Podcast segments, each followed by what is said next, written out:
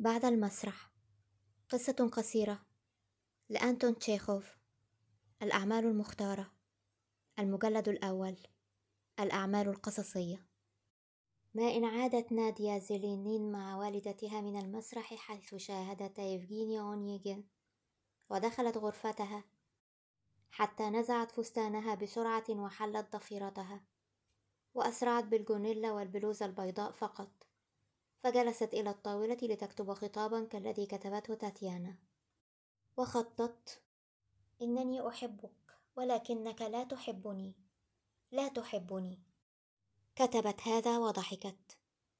كان عمرها ستة عشر عاما فقط. ولم تحب أحدا بعد. وكانت تعلم أن الضابط جورني والطالب جروزديف يحبانها. ولكنها شعرت الآن بعد الأوبرا. برغبة في التشكك في ذلك الحب أن تكون غير محبوبة وتعيسة. ما أروع ذلك؟ ثمة شيء ما. حين يحب الشخص بقوة ولا يكترث به الآخر. شيء جميل ومؤثر وشاعري. أنج ممتع لأنه لا يحب مطلقا. أما تاتيانا فهي خلابة لأنها تحب بقوة. ولو أنهما أحبا بعضهما البعض بنفس الدرجة. وكانا سعيدين لأصبحا على الأرجح مملين كف عن التأكيد بأنك تحبني. واصلت ناديه الكتابة وهي تفكر في الضابط جورني فأنا لا أستطيع أن أصدقك. أنت ذكي جدا مثقف جاد ولديك موهبة كبيرة. وربما كان في انتظارك مستقبل باهر. أما أنا فلا شيء يميزني. فتاة لا وزن لها. وأنت نفسك تعرف جيدا أنني لن أكون سوى عقبة في حياتك. حقا أنت اهتممت بي. وظننت أنك في شخصي عثرت على المثال الذي تبحث عنه. لكنها كانت غلطة. والآن تسأل نفسك بيأس. ما الذي جعلني ألتقي بهذه الفتاة؟ وطيبة قلبك فقط هي التي تمنعك من الاعتراف بذلك. أحست نادية بالإشفاق على نفسها. فبكت ومضت تكتب صعب علي فراق ماما وأخي. وإلا كنت ارتديت مسوح الراهبات ومضيت أينما يمتد بي البصر. ولأصبحت أنت حرا وأحببت فتاة غيري. آه لو كنت أموت. من خلال الدموع استحال تبين الكلمات المكتوبة وتراقصت ألوان طيف قصيرة فوق الطاولة. وعلى أرضية الغرفة وعلى السقف كما لو أن نادية كانت تنظر عبر منشور. وتعذرت الكتابة فتراجعت إلى ظهر المقعد. وأخذت تفكر في جورني. يا إلهي أي سحر في الرجال؟ وأية جاذبية؟ تذكرت نادية ذلك التعبير الرائع. المتزلف والمذنب والناعم الذي يرتسم على وجه الضابط عندما يجادلونه في الموسيقى. وأية جهود يبذلها أثناء ذلك لكي لا يرن صوته بحماسة. ففي المجتمع الذي يعتبر فيه الترفع البارد واللامبالاة دلالة على حسن التربية والأخلاق الفاضلة لا بد أن تداري حماستك. وهو يداريها لكنه لا يوفق في ذلك فالجميع يعرفون جيدا أنه يهوى الموسيقى بشغف. إن المناقشات التي لا تنتهي عن الموسيقى والأحكام الجريئة لغير الفاهمين من الناس تجعلانه في توتر دائم فهو مفزع خجول وصموت وهو يعزف على البيانو بصورة رائعة مثل أي عازف أصيل. ولو لم يكن ضابطا لكان في الغالب موسيقيا مشهورا. وجفت دموعها.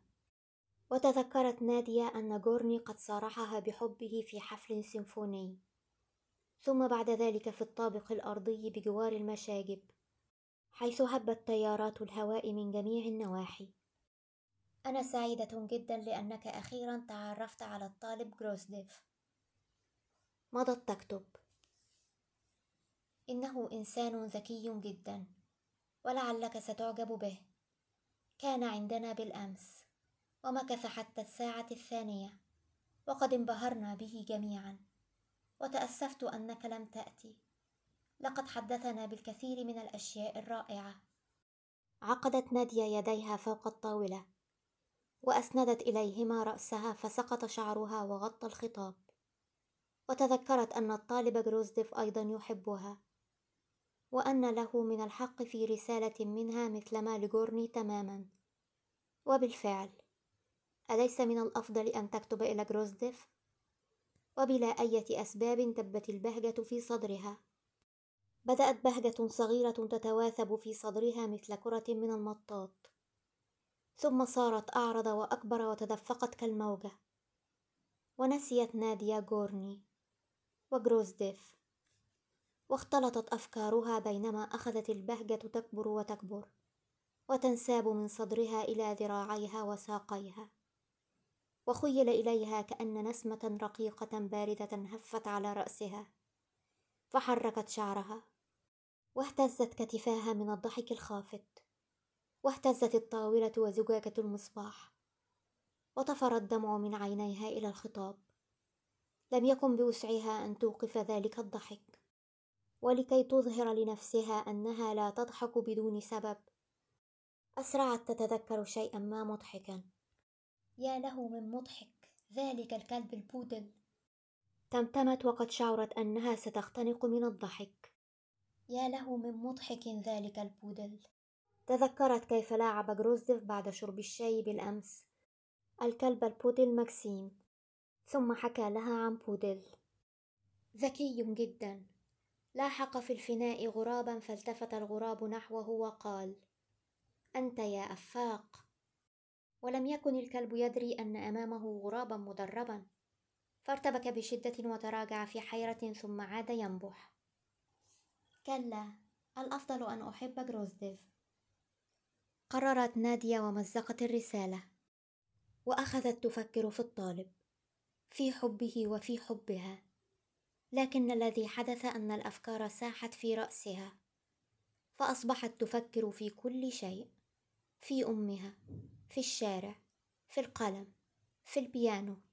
فكرت ببهجة فوجدت أن كل شيء حسن رائع.